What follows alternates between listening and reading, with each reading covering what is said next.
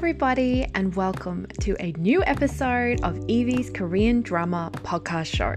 My name is Evie, I'm your host, and I am a K drama obsessive. So, this is the show where I waffle on about all of the K drama that I love.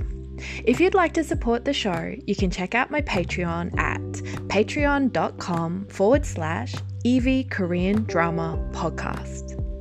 There, you will find extra podcast episodes and updates on what I'm watching at the moment. Also, just before I get started, please be warned that I do swear a little bit on this show when I get excited. And when I'm talking about K drama, I always get excited. Alright, so I thank you very, very much for listening, and let's get on with the K drama show.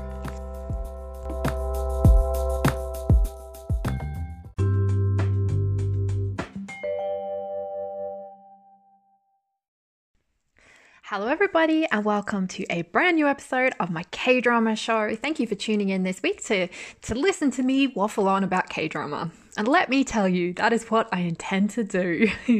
so, the K drama that I will be waffling on about today is called W Two Worlds Apart. Uh, in Hangul, it's called W. W. Huh. Direct translation then. There you go. Uh, so this drama is slightly older, and by that I mean not actually that old, really. It's from 2016.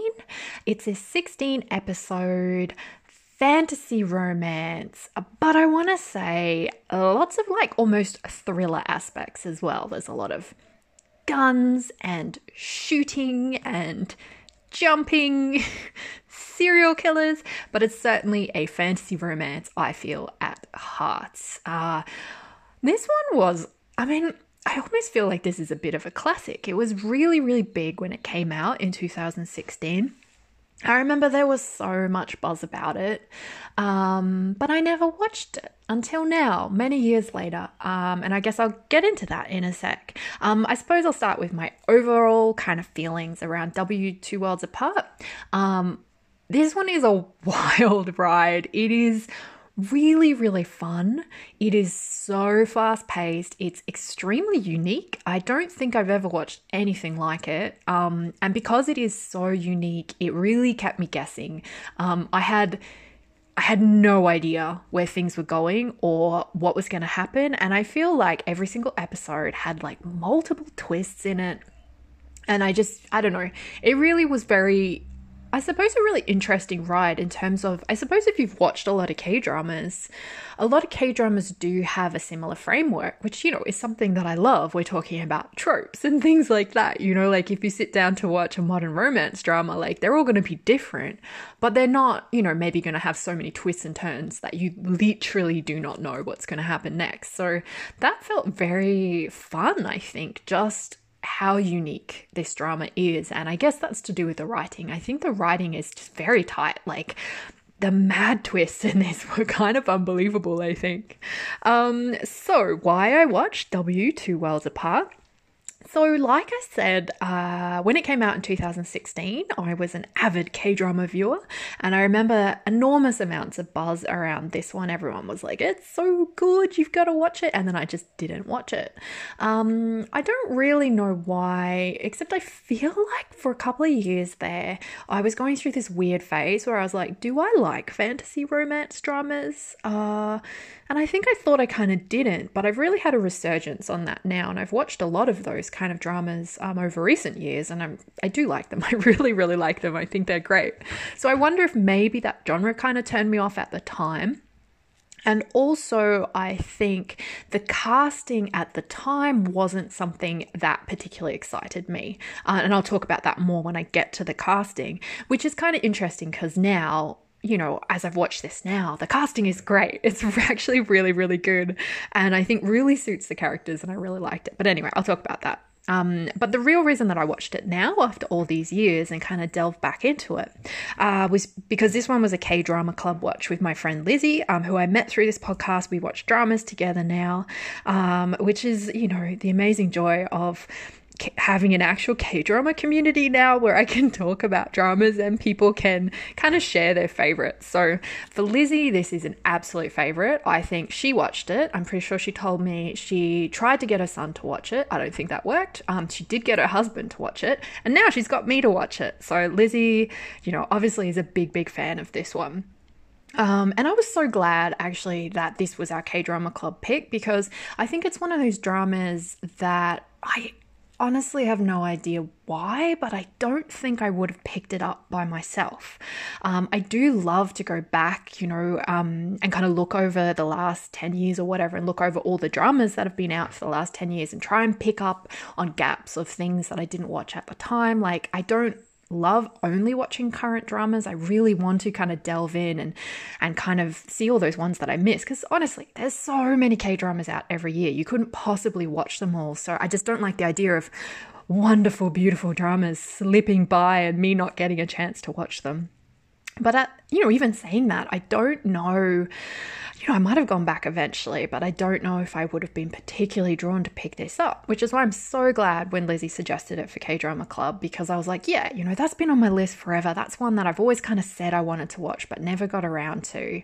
Um, and I really, really enjoyed it. I think there's so much that I enjoyed about this drama, which I'll definitely talk about. But I think the thing that kind of surprised me the most was just how quick the pace is. Like it's so breakneck in such a fun way. Breakneck does not sound fun. That sounds like a bad thing.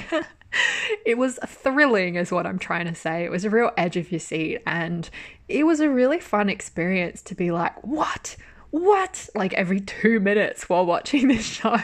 so I really enjoyed I don't know, just being really thrown out of my comfort zone in terms of story and twists. And I thought the writing was really, really great, really tight. Um, just a really unique, weird, interesting story that I hadn't seen before. So that was super fun. Um, so now I move on to the casting of this drama. So I'm going to start with the male lead. So the male lead in this drama is played by the actor Lee Jong Suk. So Lee Jong Suk is uh, basically the very first drama I ever saw him on. Um, in on in mm, was many years ago. He was in um, School 2013. Would you believe it? But School 2013 came out in 2013 what a shock. so he was one of the leads in that, along with um, Kim Woo Bin, who, and I think both at the time, you know, that they were very fresh faces. They're very new to K drama land. Um, but that was a big uh, it was like a big bromance drama. It was really dark and it had a lack of romance in it that really made me feel very unexcited, if I'm honest. But it was my first Lee Jong Suk drama, and so I remember things sort of like blowing up around him and him getting super, super popular. But I think that drama, School 2013, which is part of obviously that, you know, the school Hakgyo series that we get one of those every few years, and I think we had one in 2021, which I haven't watched. Um, what was I saying? Oh, yeah. I didn't love that one, School 2013. I did love Kim Bin in it. I thought he was amazing. So I started kind of following him around K drama land a bit more than Lee Jong Suk. And I wasn't really sure how I felt about Lee Jong Suk in that drama, maybe his character. I honestly don't even remember. Um, but he was in another drama, I guess that same year, wow, which he was the lead actor in called I Can Hear Your Voice. And I never ever watched I Can Hear Your Voice, but that was a huge hit. It's like a Nuna romance, it's a fantasy kind of romance, contemporary drama. Pretty sure he's like a school dude like you know a student that's what i'm trying to say he's a student he can see, hear this woman's thoughts and then they fall in love and it's supposed to be super super swoony but i was like i don't know if i like him i don't want to watch it. And then he was in a whole bunch of other stuff that i never watched. Um, i did give pinocchio which he starred in with park shin-hye in 2014 a go um, but i don't remember really why. I never really got through that one. I think i just tried one episode or something which is one that I'm, I'm kind of interested to revisit now because again pinocchio was super popular. Um, and then of course lee jong suk was in this drama so w two worlds apart in 2016 um, he was in while you were sleeping uh, with suzy in 2017 another drama i haven't seen. And then so i feel like if i'm honest I just he wasn't a he wasn't a dude I was following around K drama land, but he was also someone that maybe maybe I kind of was like, oh, I don't know, like I don't I don't really know, and so I can't, maybe I even avoided his dramas. This is weird. So this is actually the first time you know I've had this this K drama podcast for like two years, and this is the very first time I think I've ever even talked about an Lee Jong Suk drama on this show. Um, on my Patreon, I've actually done like a huge in depth kind of discussion on Romance is a Bonus book. Um, but not on this main show. So, and I guess for me, romance is a bonus book, which is, you know, a, a rom com sort of office romance set in the publishing industry that came out in 2019. Um, Lee Jong Suk is the lead actor in that one. And that was a real turning point for me because I I feel like I was actively avoiding him, which seems to be something that I do a lot. I get like ideas in my head that I don't like certain people, and then I don't want to watch their dramas. And then, you know, I sort of, for whatever reason, get forced into watching one of their dramas, and then I'm like, oh, they're fine, or they're great, even. Um, so it was very interesting for me. I tried Romance as a bonus book and super enjoyed it. I thought that was just such a fun rom com. It was much deeper and more emotional than I expected, and the romance was quite swoony. And I thought Lee Jong Suk was really, really good in it. I really liked him in it. So I think, you know, now uh, with W Two Worlds Apart, um, which I kind of been avoiding, I suppose, for a while. When Lizzie suggested it, I was like, all right, I've gotten over my weird Lee Jong Suk thing and I can do this now because I like him. I do. Um, so yeah, I mean that's that's who Lee Jong Suk is. So I have a thing. Gosh, how embarrassing. Um, I wasn't gonna. I shouldn't talk about this stuff, but I just feel that Lee Jong Suk I mean, this drama came out in 2016, right? W Two Worlds Apart. And in 2016, I feel like, was it not the height of the mushroom haircut, which is like when all the male leads had these little puff mushrooms on their heads, and the puff mushroom would be sort of like shaved a bit tight around the back and the side, but a puff on the top. And the puff would come down like really severely straight cut over the eyebrows. So no visible eyebrows whatsoever. So I remember I started watching K dramas I don't know, like in what, 2010 or something. And I remember around that time, there was a whole different sort of sleek, sort of much longer haircut that was kind of in for all the dudes. And then suddenly it was like, I don't know when it was, but I don't know, 2012, 2013, 14, I have no idea. Suddenly, the puff mushroom haircut was just the most popular haircut and was fucking everywhere. And I was like, oh no, like what what is this? I hate it. So my my point of this is that Lee Jong Suk in this drama has a puff mushroom on his head. But sometimes when his character is trying to be extra suave and cool, he brushes it back and you can see his eyebrows. And he looks great when you can see his eyebrows. Absolutely great. Um I was like watching this whole drama and I'm like it's so weird like half the time I'm like, mm, no. And then other times I'm like, wow, he's so handsome. And I was trying to figure out like what's going on, like why from scene to scene am I having such a different reaction to this character and his handsomeness. And suddenly I realized, oh, when I can see his eyebrows, I'm like, wow. And then when I can't see his eyebrows, I'm like, puff mushroom. Too much, don't like it, too puffy and no eyebrows. Um, so that's my thoughts on the puff mushroom haircut that Lee Jong Suk has in this drama. You didn't ask for my thoughts, but you got them. And for that, I apologize. So, anyway, he's the lead actor and he's in this drama. So, the lead actress in this drama is Han Hyo Joo. So, Han Hyo Joo, I had never seen it. Oh, okay, so that's not true. I'd actually seen her in a drama many, many years ago, and I just didn't twig that this was her.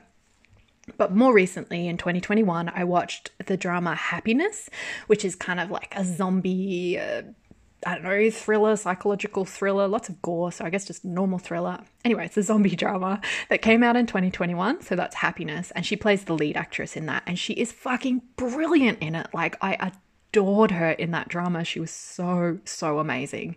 Um, and then I actually thought I'd never seen her in anything before, but she was actually in Iljimae. So Iljimae, which came out in 2008, uh, which she, I think she plays the second female lead in Iljimae, which is a Lee Joon Gi drama where he plays, you know, a, a thief from Joseon who runs around and does stuff. It's a pretty old drama but it was pretty fun, although the start was pretty not fun. Anyway, that's a different, it's a whole different thing. I watched that one a long time ago, so I'd forgotten that I'd really ever seen her in a drama before. Um, so I really, really like uh, the actress uh, Han Hyo Joo in this drama. I think she is. I mean, she's beautiful. She's so beautiful to look at, and her character, I think, is. I want to say because there's this fantasy romance element and Lee Jong Suk's character is this, you know, more perfect than perfect, larger than life, you know, really perfect kind of character. But um, I think the drama really gives him a reason for being that way, as in he's literally the hero of a written story. So I think the actress Han Hyo Joo's character is more of an every woman. She's someone that you, you, she's sort of your eyes to this world, and she's the character that I guess you're along for the ride with her as she navigates this mad sort of fantasy crazy situation. Um, and she's also, I think, plays it for a lot of comedy in this drama, at least for the first half before things start getting like super dark, and she's like very upset a lot of the time, which is fair enough because you know all sorts of awful shit basically happens to her and everybody else in this entire drama. It's good fun. um, so, yeah, I really, really liked her in this. I think she's very beautiful and I don't know, just kind of really fun, really relatable, really charming character. Um, so, who else is in this? So, I was going to say second male lead, but really just a side character played by the actor Lee Tae Hwan. He plays, um, you know, the main lead actor Lee Jong Suk's um, bodyguard dude. He sort of has a role, but it's not a huge role. Um, and then an actor called Kim E Song plays uh, the female lead's dad in this, and he is great in this um, and very funny. I watched this and I was like, who is this guy? He's so good. Why isn't he in more dramas? Like, I didn't recognize him. And then since then, I've realized he's in like so many things um, that I've watched since then. He's actually got kind of a main role as a villain in Mr. Sunshine, which I did remember him from in the end. Um, and he was also in a movie that I watched recently that was called what was it called? The King's Face or Face Reader, I think. Anyway, whatever. He's in stuff. Um, and then that's kind of it. I guess I'll talk about other people if I need to as I go, but they're sort of the main players in this drama. So that's the casting. That was a huge waffle, wasn't it? Uh, should you watch W Two Worlds Apart? Um, yeah, I think this one's great. I think if you, even if, well, I was about to say, like, if you like either of these actors, just watch it because they're great in it. Um, but even if, you know, that's not, I guess, a pull point for you, I think this one's worth delving into. Um, maybe if you're a newer I feel like if you've been watching dramas for a while, you've probably seen it because it's so, it was so popular. I feel like people still talk about it now as kind of a, a classic staple. Like, I feel like this one's very, very famous, very popular. And I think it, it sort of stayed that way over the years. So I feel like if you've been watching for a while, probably you've already seen it. But I think if you're a newer K drama watcher, as I know, you know, so many new K drama fans um, who maybe discovered K dramas, particularly during the pandemic, I think I feel like um, that's just a huge amount of people. That's their story of how they discovered K dramas. Um, so maybe, you know, if you haven't delved back into some older ones, um, this one would be a great one. I definitely think so. Um, like I said, it's fantasy romance. Um, it's very swoony. It's very fun. It's very twisty. It's very like edge of your seat. And I think I really liked the characters in it as well. So I, you know, it's just a really solid drama and it's a lot of fun.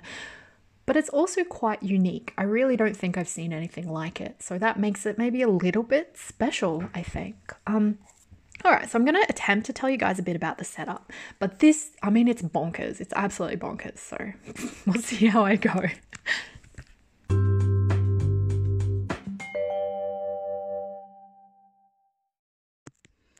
All right, so a W, two worlds apart. Uh, basically, I don't remember how it opens, but this is this is the general gist of the story.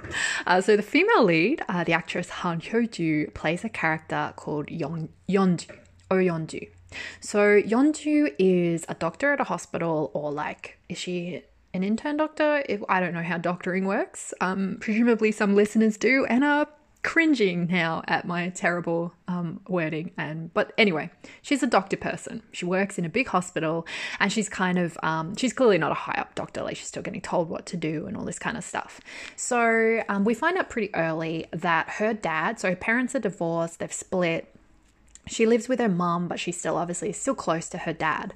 And her dad is um, so her dad's character is named Songmu, played by actor Kim Eui Sung. Uh, I'm just going to call him her dad. Um, so he is a webtoon creator, and we get the impression uh, we kind of find out, I guess, as the drama goes along that there's been a bit of trouble in the family. Um, I think, um, you know, that's kind of caused the mum to leave and Yeonju to go with the mum and stuff. But since then, the dad has become extremely successful as a webtoon artist and creator. And his, uh, like, series, like basically comic book series, um, but it begins as a webtoon um, and then obviously, you know, gets picked up by publishers and then published in a physical sort of comic book form after that. But it's initially shown on the internet. Um, so it's madly popular. Like it sounds like it's the number one thing, as in there's big posters of the main characters in this webtoon, this comic book series on buses and like everywhere. Like people are super crazy for it. It's been running for quite a few years. Um, so, you know, Yeonju is at work and stuff and people are always asking her you know like so what's going on with the comic like what are you what's going to happen like you know you got any spoilers and all this kind of stuff um, and then uh, Yeonju's dad, who is, you know, the comic book artist, goes missing.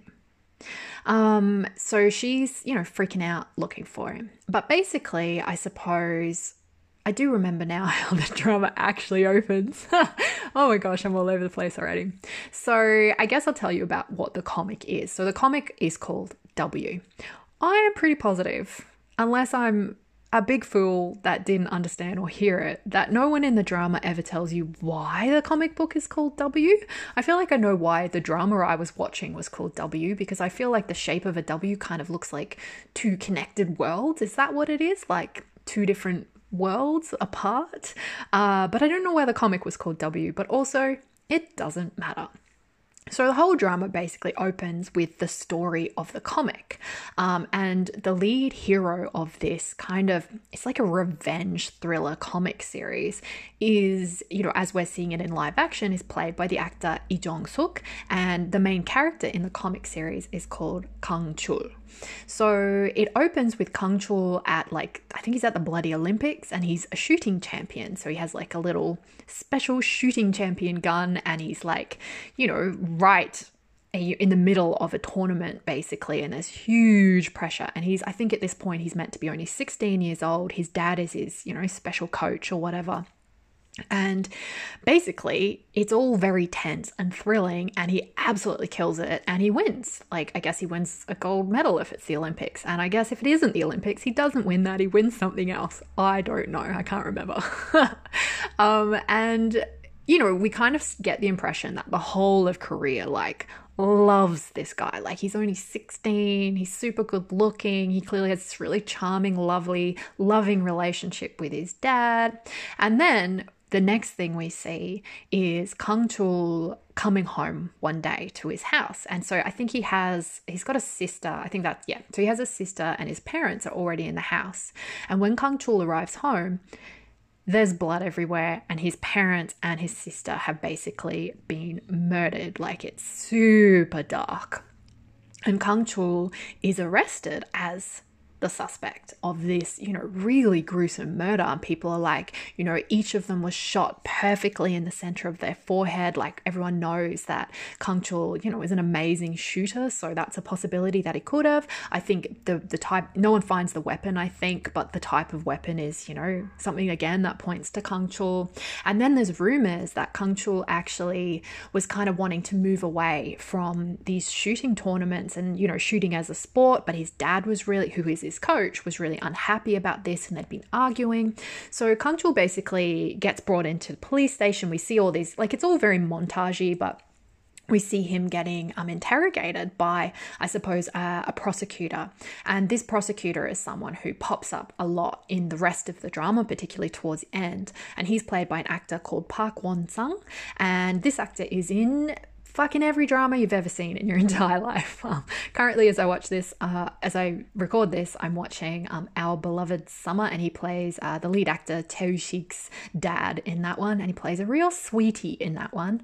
Um, and in this one, he plays a real asshole. And that's acting for you folks, apparently. you play different characters, um, if you didn't know, but you did know. Um, anyway, so basically, this prosecutor guy, who I'll just call him the evil prosecutor guy, is really like coming down hard on Kang Chul. Like Kang Chul is so isolated, he's alone, like he's super, super young. And his entire family has just been massacred. He doesn't know what to do, but everyone who loved him in the whole country is now turned against him. Um, and, you know, like really ripping him apart in the media and the press and like, you know, hounding him with tabloids, like really intense stuff. Um, so we find out that this lawyer is, you know, he's a bit of a hotshot and he really, really wants to get Kang Chul for this because it'll be a real career making move for him. He's very ambitious and in the future he wants to move into politics. And this is something that, you know, if he can sort of get Kang Chul convicted, this is a notorious enough case that it will get this evil lawyer's name in the press. It will make people take notice of him. And it's just a great sort of, I guess, first step in the direction that he wants his career to move into in the future. So he, I can't remember if he like literally fabricates evidence or not, but basically, or ignores evidence. I don't know what it is, but he does a really shitty sort of job and manages to get Kang Chul um, sent off to jail. Um, and Kang Chul is not, I guess, I mean, I'm not really sure how it works because eventually we kind of see through this montage that, you know, years later, Kang Chul gets out of jail um, so I don't know how that works if you've been convicted for massacring your entire family, how you get out of jail after a few years. But maybe, maybe if they're still not sure you did it, but then would they send you to jail if they weren't sure? Uh, or because he was only 16 or 17 or something when it happened, maybe he was a minor. Or it could be because this is a comic book, this story that's happening in a comic book, or this story is also happening in a comic book, but the comic book is inside a K drama. So there are lots of reasons that um, Kang Chul might have got out of jail while he was still a young, handsome man and not a really old man. So, anyway, Kang Chul gets out of jail, but you know, everyone in the country hates him, everyone's watching him. Um, he's completely devastated because his um, his entire family is dead. And then he goes to a bridge uh, over the Han River, I guess, and you know, he's about to jump in. Basically, he jumps in, but the very last minute, he grabs onto the railing and he decides that he wants revenge. He decides that whoever did this, it's now his life's mission to find this person and get them back for what they have done, destroying his life, killing his family. So then we understand that the comic book is becoming, you know, a real revenge thriller. Um, and Kang Chul somehow manages to turn himself into, you know, a multi billionaire dude who's the head of a CEO company thingy I don't know if it's a security company or what it is, but he's obviously like feeding a lot of funds into searching for the killer and, you know, looking through evidence and trying to find out who did it. But even though he's been trying to do that for like, I don't know how many years, lots of years, um, he literally cannot find a shred of evidence pointing to who might be the culprit of this terrible crime. And, you know, meanwhile, kind of, I guess, the press and media and all the people love him again. You know, he's super handsome, he's super cool, he's always like doing like good Samaritan things, like saving grannies on the street. I don't know if that part's true, but you get the general gist. He's great, and I'm pretty sure he has his hair like pushed back and you can see his eyebrows, and that's why he's so handsome. um, but that might just be me, I don't know. Uh, so, anyway, that's kind of what the comic is doing um, at the start of the drama. And we do find out later on, like I'm skipping around, but I'll just try and tell you sort of the story, the story, the story in a linear way. Um, but obviously, it's revealed differently in the drama. We get drips and drabs as we understand what's going on. But we do find out that the webtoon writer, so, you know, our female lead's dad, um, actually, at the time that he was first creating this comic book character, Kang Chul, and this story, and, you know, this, this massacre of his family when he's young, and Kang Chul going to jail and all this stuff, that this point where Kang Chul is st- standing on the bridge and about to jump off was meant to be the very last scene in basically a failed web webtoon comic that this um, artist had created. So Yeonju's dad was at a really low point in his life. We see, I'm pretty sure at this point he's like he's drinking heaps, like his wife leaves him, like everything is shit. And so his his webtoon is is basically completely failing. It's not going well, and he decides to just end it. And how he's going to end his webtoon is with Kangchul killing himself and dying, and that'll be the end. Which I've got to say, what a dark fucking story. I'd be really upset if I'd been following the webtoon. Uh, but anyway, but a strange thing happens. Um, and we realize this a lot later in the drama, but at that point, the webtoon draws itself. So uh, dad didn't actually, he draws the scene where Kang Chul jumps and he writes end. But he doesn't draw the next scene, which is Kang Chul's hand grabbing onto the railing and him hauling himself back up and him deciding that he doesn't want to die and that his life's purpose is to get revenge and find the culprit. So very interesting. It's this idea that Kang Chul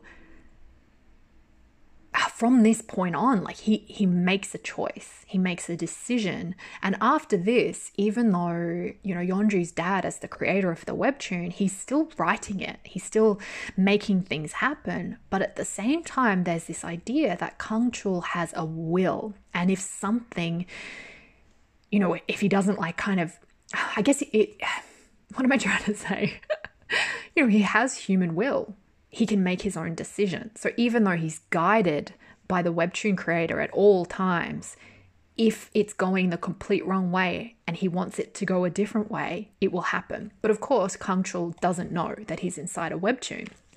But as he's trying to investigate this, you know, the story of the culprit and who's the person who murdered his family, he's also getting suspicious about weird things, you know, like why is there no evidence? Like what's going on? Like there's this sense in him that even though, you know, it would never fucking occur to this guy that he was the lead character in a webtoon, obviously, there is this part of him that knows that something is off in the world. Like something isn't right. And he doesn't know what that is. And I think what he thinks it is is like something to do with the culprit, something to do with the crime, maybe a cover up or a conspiracy. But he knows, like, he can feel that something is wrong which I thought was really, really interesting because then, you know, as that leads through the, the drama and Kang Chul becomes more aware of, you know, who he actually is, as in a cartoon character, um, it really, I could buy it that he would accept this, that he would believe that, you know, like it gets to a point where he gets told that and he believes it. And I think if it had just come out of the blue, I'd be like, why would he have believed that? Like, as if if someone walks up to you and says, hey, did you know that you're the lead character in a webtoon? You'd be like, fuck right off. like, that's really stupid. But Kang Chul doesn't, he believes it. And I think because they kind of thread through this thing with his character where he just he knows something isn't right. And there's a few different instances of basically um, when we kind of catch up with him again, um, uh, Yeonju's dad, as a webtoon creator, you know, as far as I guess all the millions of people in Korea who are reading this webtoon story, you know, as far as they're concerned, constantly stuff is happening to Kang Chul and he's almost dying. So it's like a, you know, very thrilling in the story of the comic book. They're like, oh my gosh, this truck just came out of nowhere and tried to squish him, or, you know, this person tried to shoot him. And always Kang Chul just just manages to pull through or survive or get away. And we realize, as viewers of the drama, that Yeonju's dad, the creator of the webtoon, he's actually trying to kill his character. He is absolutely fucking terrified, even though ever since Kang Chul started making his own decisions in the webtoon, you know, our webtoon creator has become very, very famous, very successful, very rich there's a part of him that is terrified. You know, this is a bit weird. His character has making his own decisions, is drawing his own life, and the webtoon creator has no control over what happens in this story. And he's very, very afraid. And we find like, you know, weird, creepy drawings and shit that the Yeonju's dad has made where basically he thinks that Kang Chul might be a monster, that he might have created a monster, and it's what he wants is to kill this guy to stop the comic and to walk away. And he's tried to just walk away, but it just keeps going without him. So he like, you know, he's trying to stay involved so he has at least a semblance of control over the story. Um, so basically, Yeonju's dad is fucking terrified because it's really, really scary. And we do also find out a lot later that he's been sucked into the comic book. So, of course, he's absolutely fucking terrified of the whole thing and is absolutely terrified of Kang Chul, even though Kang Chul hasn't done anything. Like, he's just, you know, this really charming, rich, cool dude swanning around in his little life.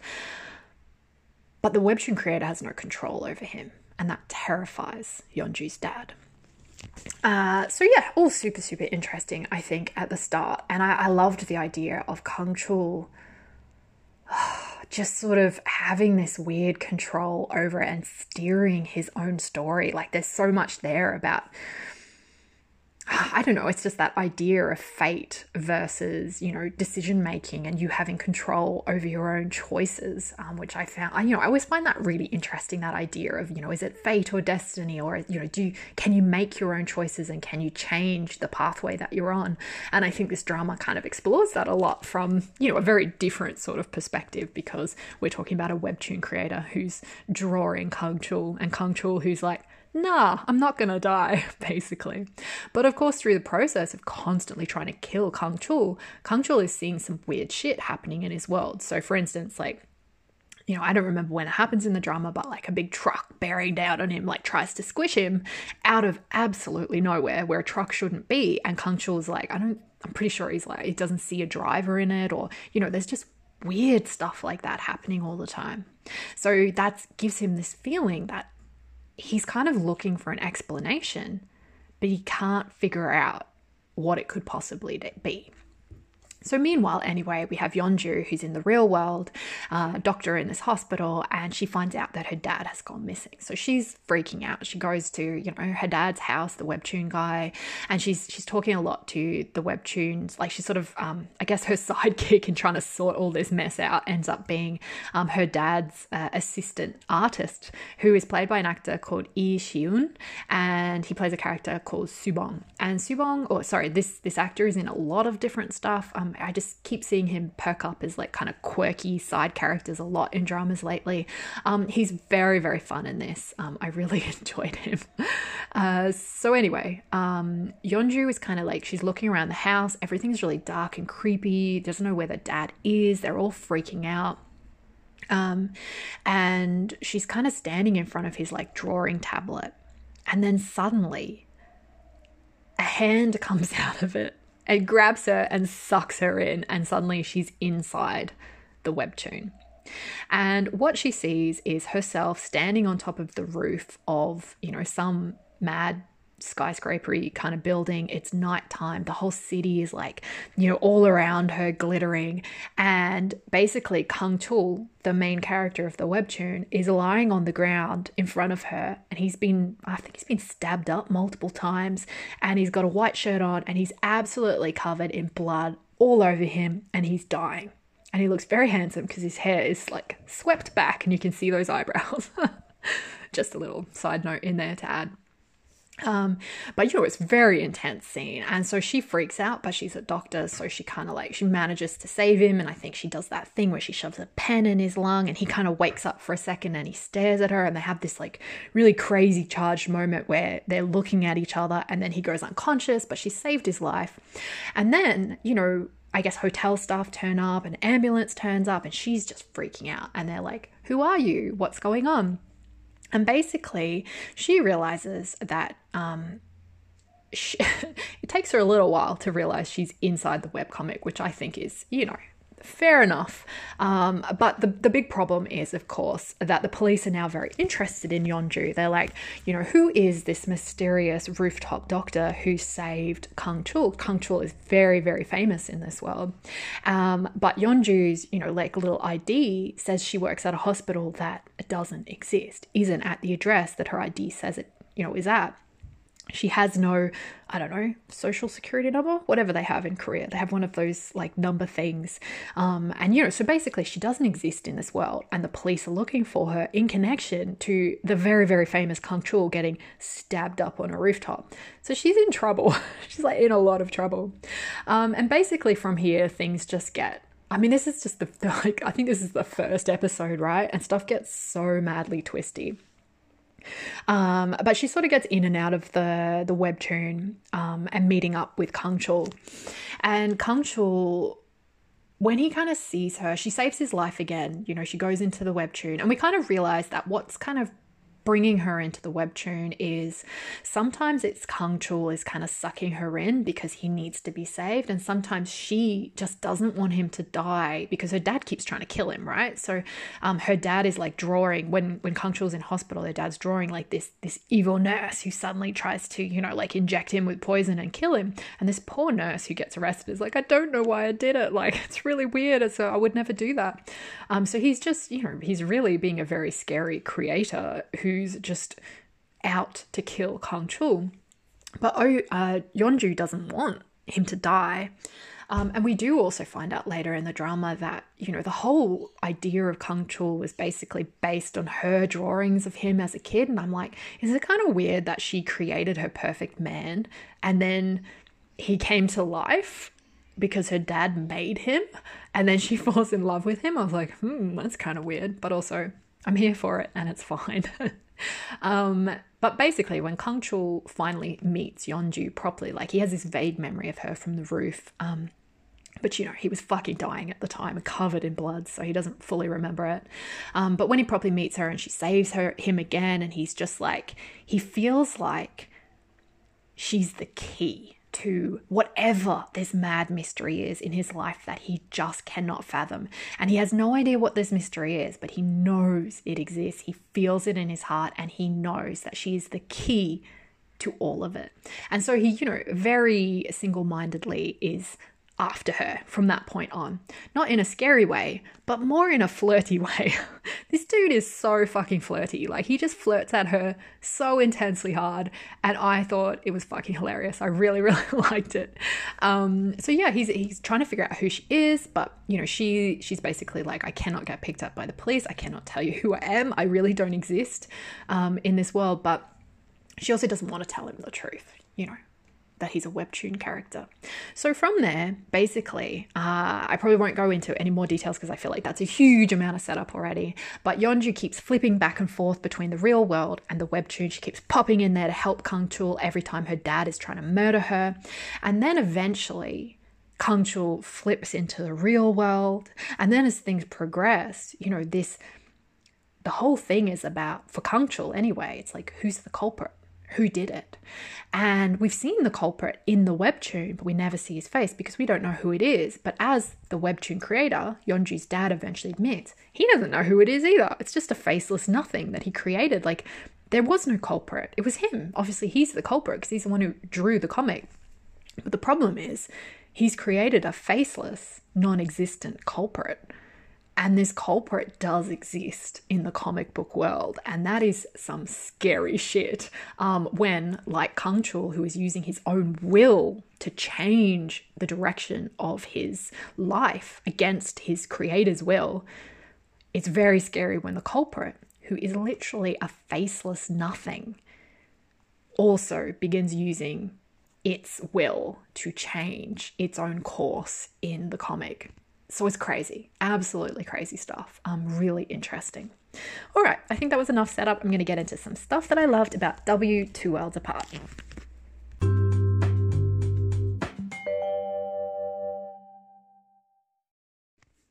Gosh, I really talk a lot, don't I? It's crazy. Can you believe there used to be a time when on my podcast, each episode was only like 40 minutes? I can't even imagine it. How could you only talk for 40 minutes about a whole K drama? I feel like it would be impossible. I reckon I'd probably talk for longer than 40 minutes just about one episode of a K drama, which is, you know, only slightly longer than 40 minutes itself.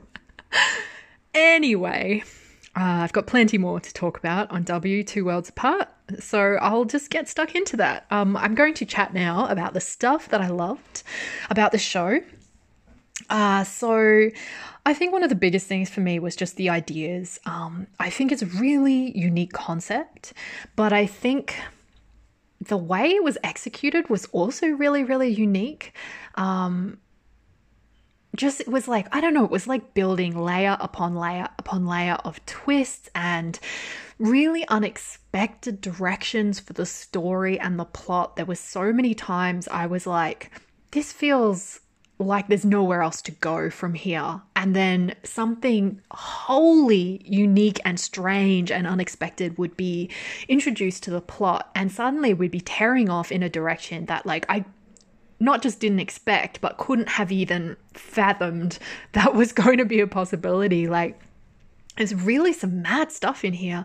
Um, and I found that really fun. I think it's really fun to watch something so twisty and unique where the twist actually makes sense to the story. And I think that's another thing I really liked about this is I feel, you know, when you're building a fantasy world and particularly, you know, something that doesn't have the same rules as our real world. I love the idea of writers thinking quite logically about okay, so sure, he's a he's a comic book character, but what does that mean? And what are the rules? And what can and can't he do? And what can and can't the um, the creator of the comic book do? And then breaking those rules, but giving us satisfying explanations for how that works now that things have twisted once again. So I feel like that was done really well. Like, particularly maybe the second half, because I feel like the first half is really, really twisty. You don't know what's going on, but it really just sets up this idea of okay, so he's in the comic, she's not in the comic, but she can, you know, cross over during these kind of things and for these kind of reasons, and this is what it means. But the kind of repercussions of that end up being quite different to what you expect, um, with him, you know, actually turning up in the real world.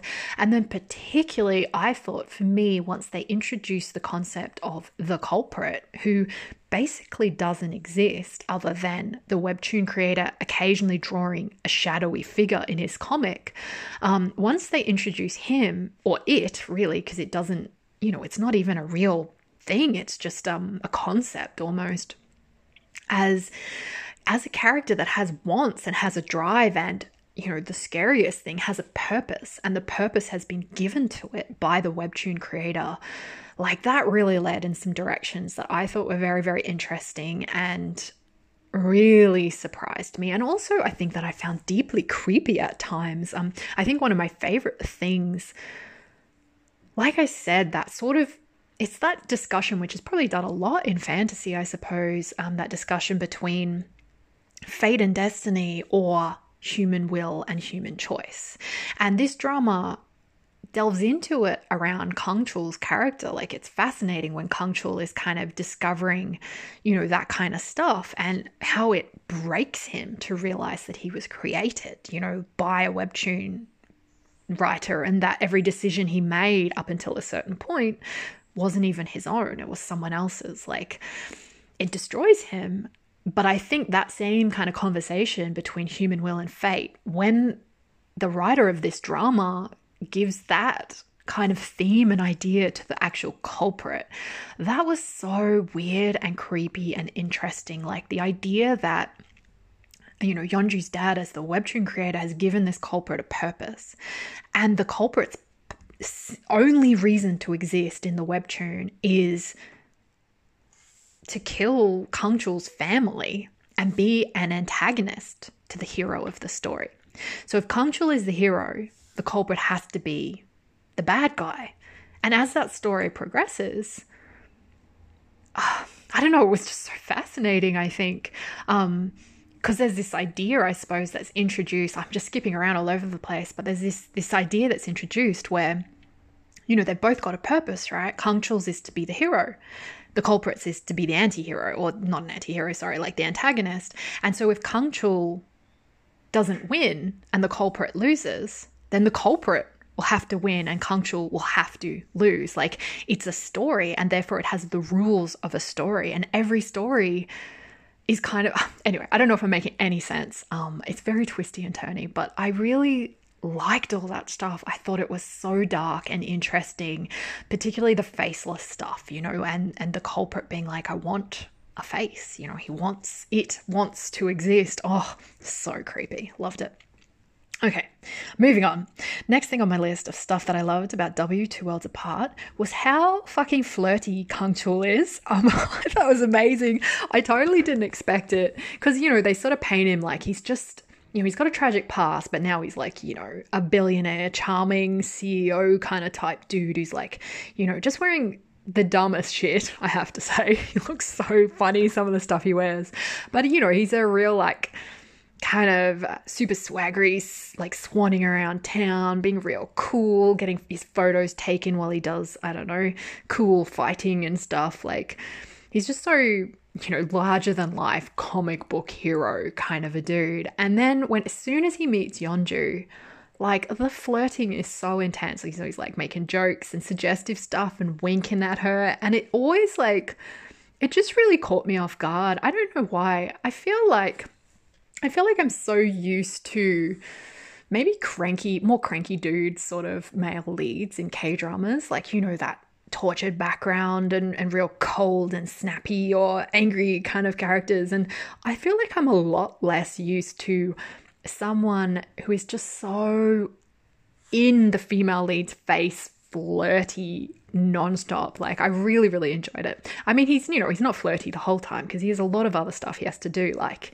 get shot, get tortured, fall off a bridge multiple times, drown.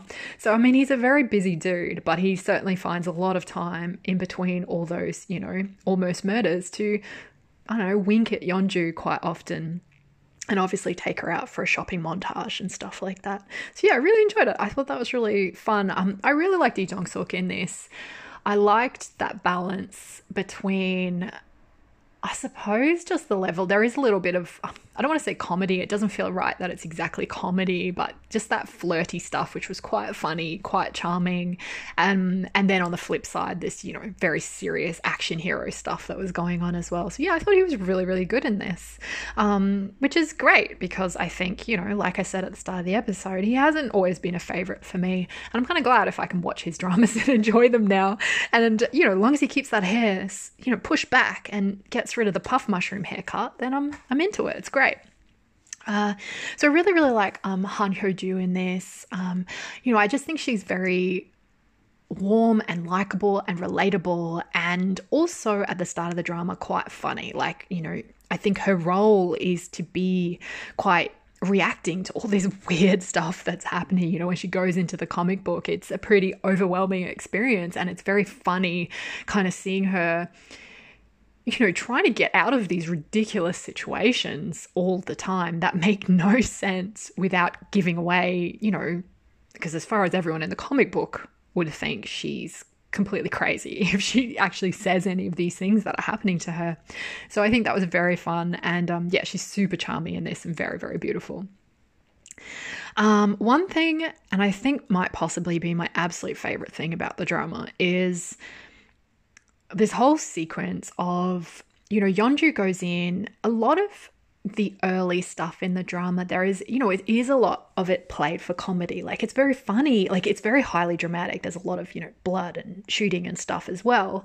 Um, so it's very high stakes, but at the same time, there's this huge level of comedy when Yeonju finds herself unexpectedly in the comic book and can't always get home and is sort of getting, you know, Kang Chul is just sort of ferrying her around and bringing her back to his big, you know, weird penthouse place and seeing her react to everything is very, very amusing. So I feel like a lot of the story is that kind of fish out of water, isn't this kind of funny kind of stuff. But then there's this scene, and I just, oh, it's so cool. So there's this whole thing where Yeonju realizes that if she wants to leave the comic book and go back home, she has to create some sort of emotional reaction in Kang Chul that would signify like the end of a segment or a chapter or, uh, you know, like an episode basically. Which makes so much sense, right? If you think of every episode of a K drama, they're really good when they end on, you know, a one of those freeze frames of one of these moments. Either someone's really shocked or someone's just about to like kiss and make out. Like it's, you know, it's always this big emotional moment for the hero. Um, so she realizes that she needs to create that. And so there's some real funny stuff where she like, you know, grabs him and kisses him and he's so shocked that she, you know, that's the end of that episode and she gets out of the she manages to get out of the the webtoon or whatever. Um, and another time she like flashes him her underwear which is very very funny stuff. So like there's heaps of real funny comedy moments. But eventually yeonju who like I said she doesn't exist in this world but the police are after her which is you know very complicated. She ends up getting arrested. And I think I don't know. She getting? I guess she must be getting arrested for like being involved in trying to murder Kang Chul just because she can't explain who she is or why she was there or where she's from. Um, so basically, she ends up like in a little jail jumpsuit in a little jail, and he's sitting across from her, and he he knows he he's he hasn't seen her disappear before, but he knows she has, and she kind of explains. Oh, it's really intense. So he's asking her to tell him what's going on.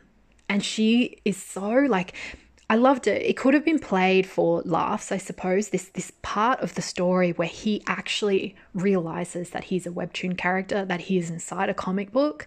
You could choose to play that as a light thing for laughs. You could choose to have him, you know, be real shocked and over the top and be like, "Wow!" But instead, it's it's oh, they lean into it in such an emotional and heavy way. I feel like the writers actually sat there and said, if you were living your life and you realized that none of it was real, how would that really make you feel?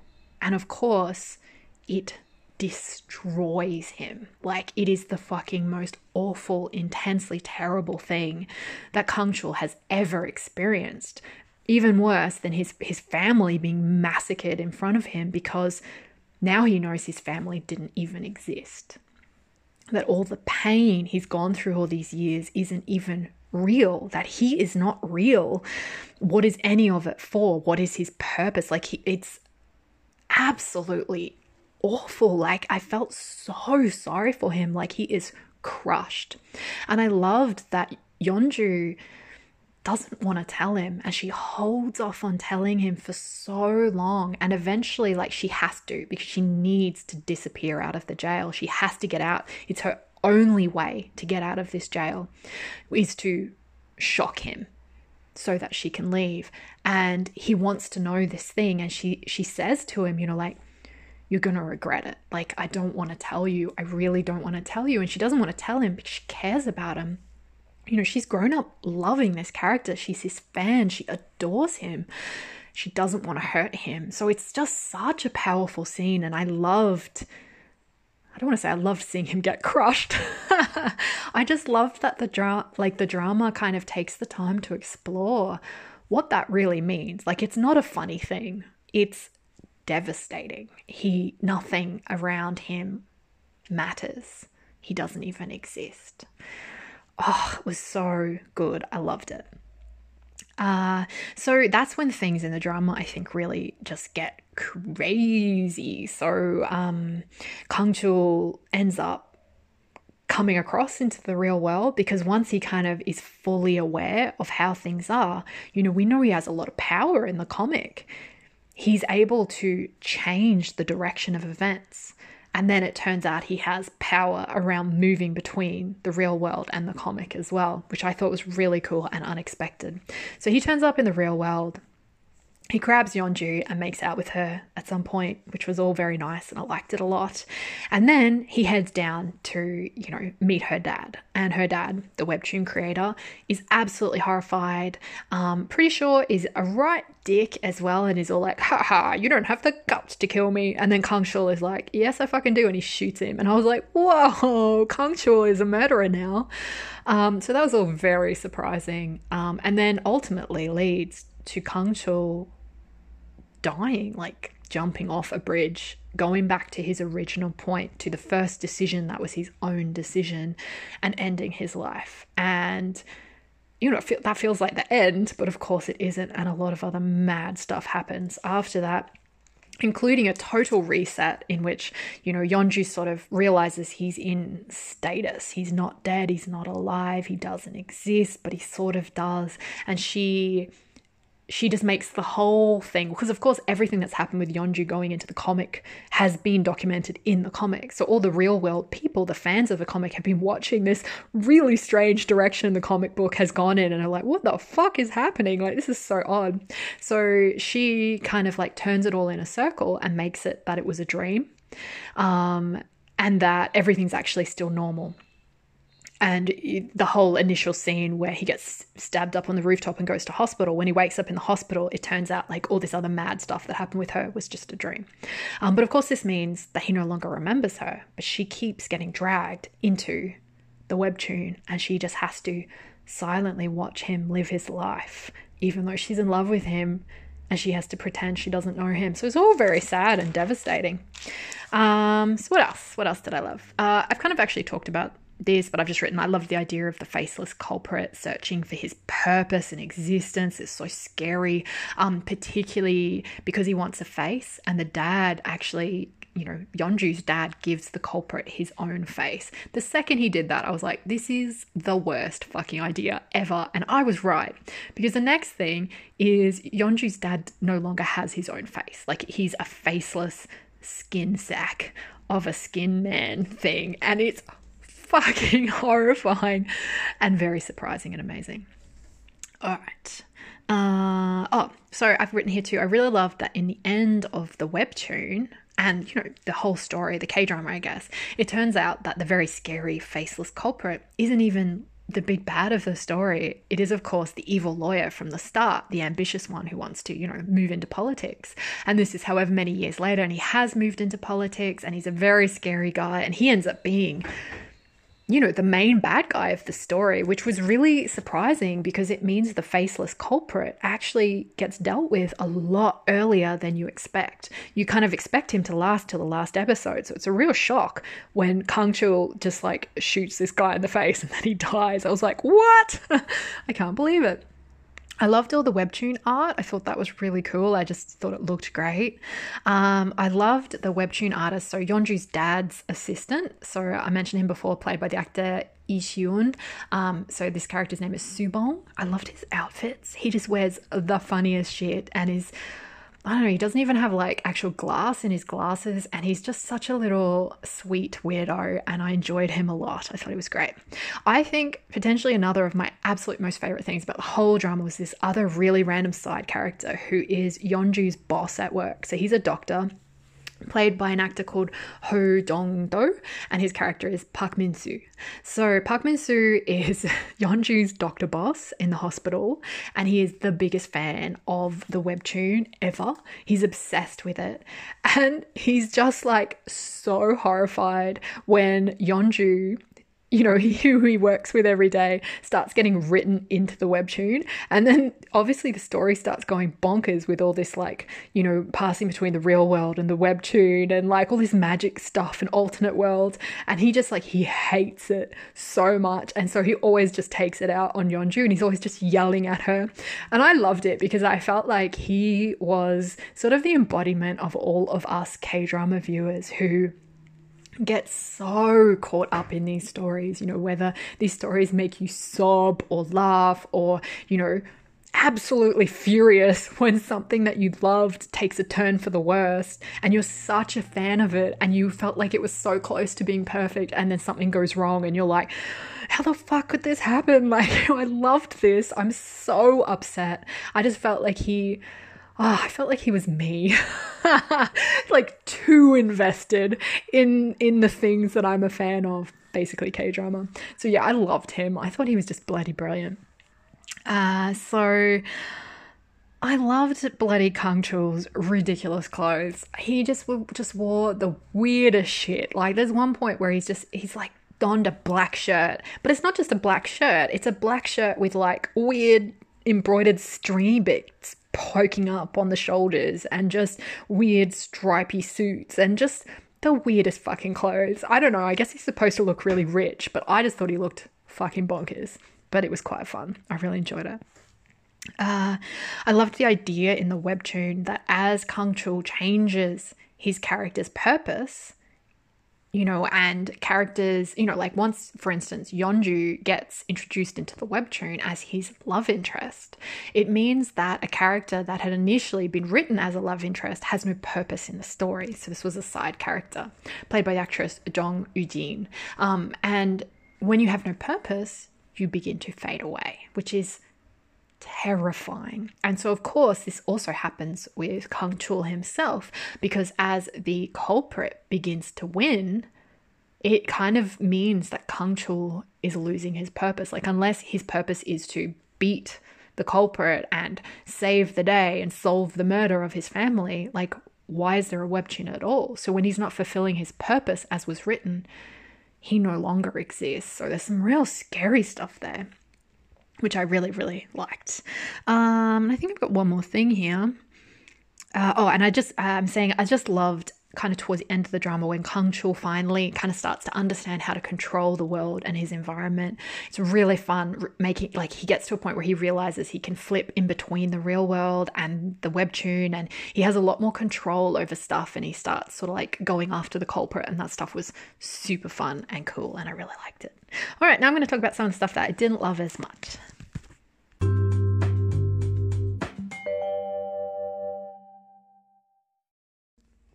Alrighty, so here's the stuff that I didn't love quite as much about W. Um, this is a really random list, and I don't know why I wrote these things down. Um, the first thing that I didn't love was the puff mushroom haircut. Um, but I did love the eyebrows I've written, but that's in the wrong section. But definitely puff mushroom, nah, not into it. Um, so even though I added Kang Chul's terrible clothes to the stuff that I loved because I did love them, they were also actually completely terrible. So I have to add them to this list of stuff that I didn't love. So as you can see, these are all very superficial things. Um, but I guess I'll just continue with this weird list that I've written.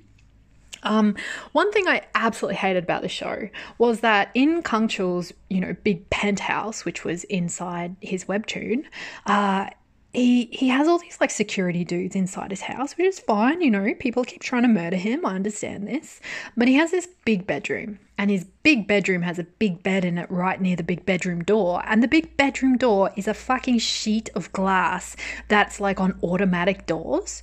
So like you walk towards them and they just automatically open, and they're glass. So they're like, look, fair enough. There's like a frosted strip, so you can't fully fully see through it, but if you bent down and like looked at knee level, you would literally be looking through sheer glass at Kang Chul's bed. So when Kang Chul has Yeonju over in in his bed, his security guards can just fucking and his maids, he has so many maids, like a thousand maids. And I'm like, they can see through this door. I just don't understand. I like privacy and I just felt extremely upset about these doors. They were so upsetting. And they were also, it was so upsetting that his security guards just kept walking into his bedroom. They just kept walking in, and then him and like Yeonju were like, I don't know, about to make out in the bed, and they're like, oh, and I'm like, why are these men in your bedroom, Kang Chul? Like, get yourself a real door that doesn't open automatically when someone walks near it, and get yourself a big lock, and then, I don't know, put a curtain up or some shit. I just thought it was insane, and it I found it really weirdly distracting, the whole drama. but that's probably just me. Um, so, something else that, again, I found this so distracting and I hated it was there's this whole scene. So, once Kang Chul forgets Yeonju, Yeonju gets sucked back into the webtoon and she gets sucked into the webtoon into the hospital. So, she's hanging around the hospital and she's like, shit, I can't get back to the real world because it's like the chapter has to end, but she has no control over when this chapter ends for when she can go home. And she doesn't want to go up to Kang Chul and try and shock him so that she can go home because she doesn't want him to remember her. Because if he remembers her, then, you know, everything will go to shit, basically. She's trying to just let him live his life and complete his purpose as the hero of a webtoon. So she goes and she's just sitting in this hospital and she's like, she's sort of pretending that she works there, but she can't let anyone come too close to her because they'll realize her idea is wrong, that she isn't meant to be there. So she's just sort of hanging out. She's running around. She's like scrounging food out of like, I don't know, little food places, stealing stuff. And basically, a whole week passes. I think it's a week. Yes, something like that. I reckon it's a week. And, you know, she's exhausted. She hasn't slept. She hasn't eaten. She hasn't showered. She hasn't brushed her teeth. And then she goes and breaks into, you know, the Webtoon's second female lead's apartment to try and eat some food. And then Kang Chul finds her. And, you know, she hasn't showered in a week. And that's fine. She's been wearing the same clothes for a week. And that's fine. I get it. She's in distress. But then I don't know what happens, but I feel like she goes back to her real world for a while and she's running around for like, I don't know, another day, freaking out because I think, is this the point where her dad's face disappears or some shit? I don't know. And so she's wearing the same clothes and she still hasn't showered and she still hasn't brushed her teeth. And then when she goes back to the webtoon, it's like one of these scenes where time goes really quickly. So a whole month passes. She's just standing on the side of the road and the whole world just moves really quickly because it's like, you know, it's a time skip in the webtoon that it skips forward. So another month. So now we're talking a month, a week, and at least 24 hours since this woman has had a shower or brushed her teeth. And then she goes into the penthouse or she goes somewhere and Kang Chul's on the run at this point or some shit, and he because everyone thinks he murdered somebody, and so you know his bodyguard is like to Yeonju, oh, you got to get a bus out here and get a train over there, and you know he'll come pick you up at this weird place in the country. So off she goes, and she still hasn't showered. I was like, can't you let this poor woman shower in your shower first? But they didn't. And then Kang Chul comes and picks her up, and she's wearing the same clothes as she was like a month and a half ago. and then they have this like really romantic moment in in in the place and it was just too long. I really just I it got to a point where I was just tracking it so intensely. I was like, and there's this moment where she's like, I'm gonna go shower, and then he stops her before she does, so they can have this really important revelationary kind of conversation. And I was like, I wish the drama had just let this woman shower first, so that I could be kind of more into the romantic scenes at this point without constantly thinking about her having not brushed her teeth for over a month. So I don't know why, but my my mind really sticks on these kind of things. Like I get very upset in dramas when there's something like this. It really just like oh, I can't get it out of my head. Um so another thing that really bothers me, this isn't something that I particularly noticed in this drama, but I'm just going to share it here because why not? Um this happens in every movie and TV show I've ever seen in my life you'll have the characters and they'll walk into an apartment or a room or some sort of you know space. And usually it's an apartment and they go into the apartment and maybe they start making out like in the, in there or whatever. But they never shut the door. They never shut the fucking door to their apartment. And then they're just like getting it on. And i'm just like all i needed to see like was a one second scene where someone just push that door shut and then I would be okay and I would be able to, you know, just get into the show and enjoy whatever it is that you're watching. And, you know, if it's a romantic scene and you're meant to be swooning, but instead of swooning, I'm like, no one shut the door. Everyone who's walking by in the hallway can see this, this couple like making out. So there you go. It's just like a little window into my overactive mind and the very weird things that I think about sometimes. So there you go. And finally, the last thing that I didn't love, and actually this wasn't a problem at all, but why was the comic, the webtoon called W? I would have liked to know. I'm sure there was an explanation, but I feel like I missed it. All right, so the end of W, Two Worlds Apart. I I liked it. Um, I feel that everything in the twists and turns was very logical, like logical to the writing of the story. Like, I feel like it all made sense up until potentially. At the time, it didn't bother me, but the more I think about the very end,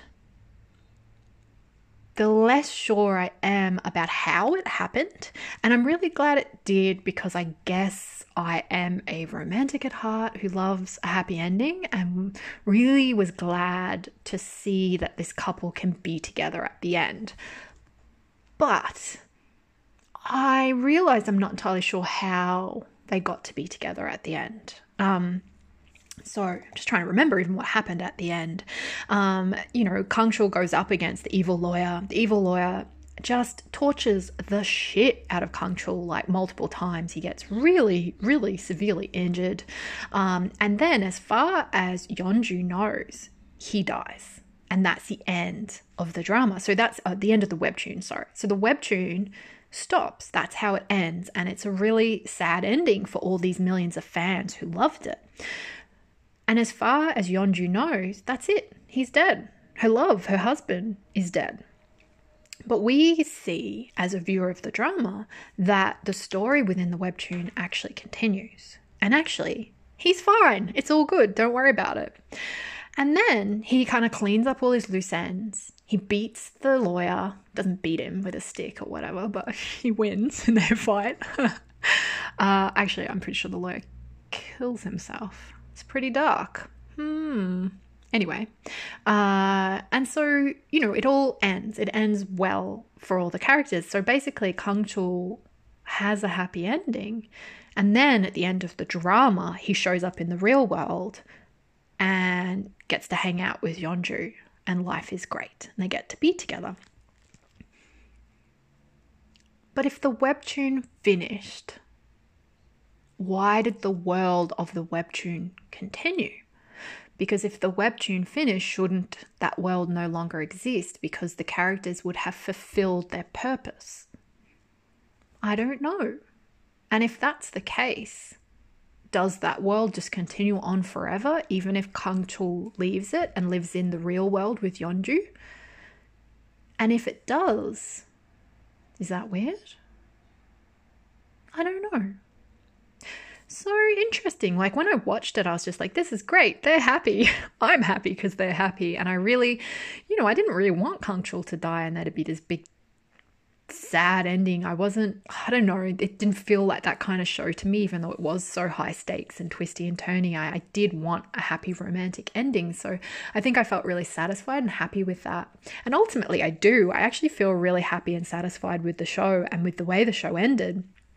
But when I actually like get into the nitty gritty of trying to figure out how it ended, I'm kind of like left a little bit stumped of, hmm, how did that actually work? Which is fine. Like, it doesn't, I mean, maybe it should bother me, but it kind of doesn't bother me.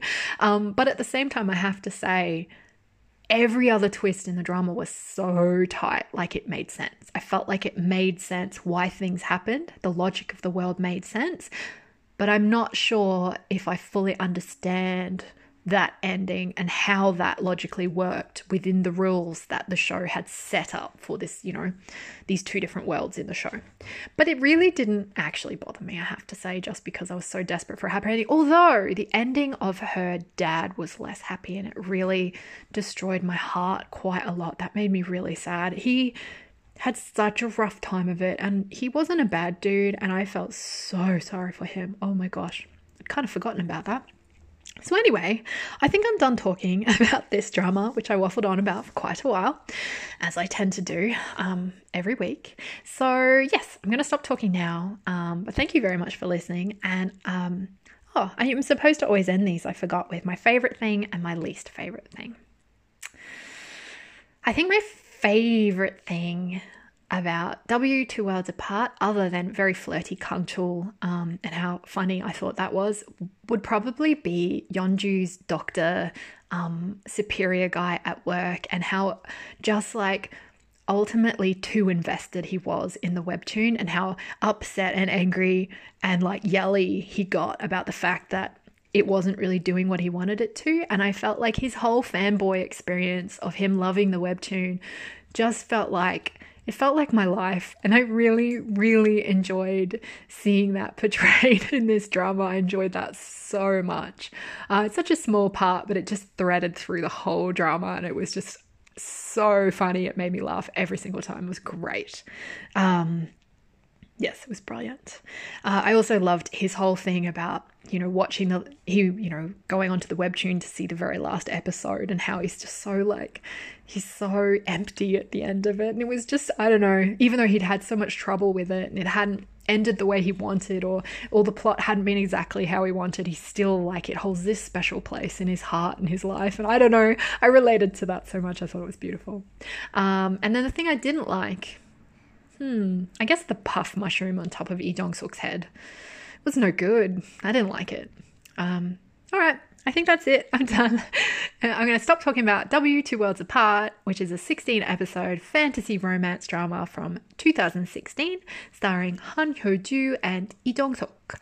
Thank you for listening.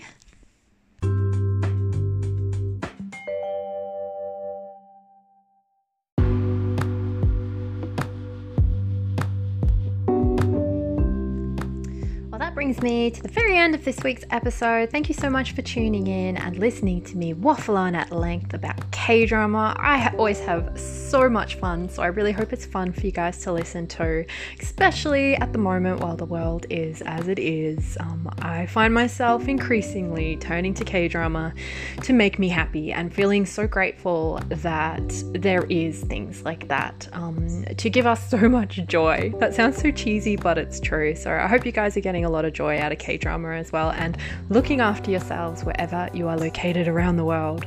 Um, as always, I just want to say a huge, huge, huge thank you to all those lovely, lovely listeners who support the show on Patreon.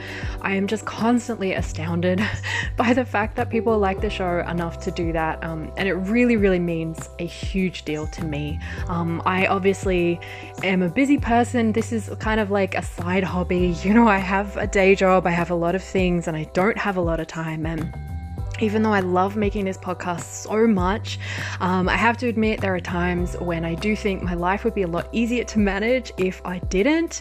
Um, and just having that realization that there are people who care about what I do enough to support me in that way really drives me onwards. It's a huge encouragement. So, um, yeah, don't underestimate how that makes me feel. So, thank you so much. I really, really appreciate it.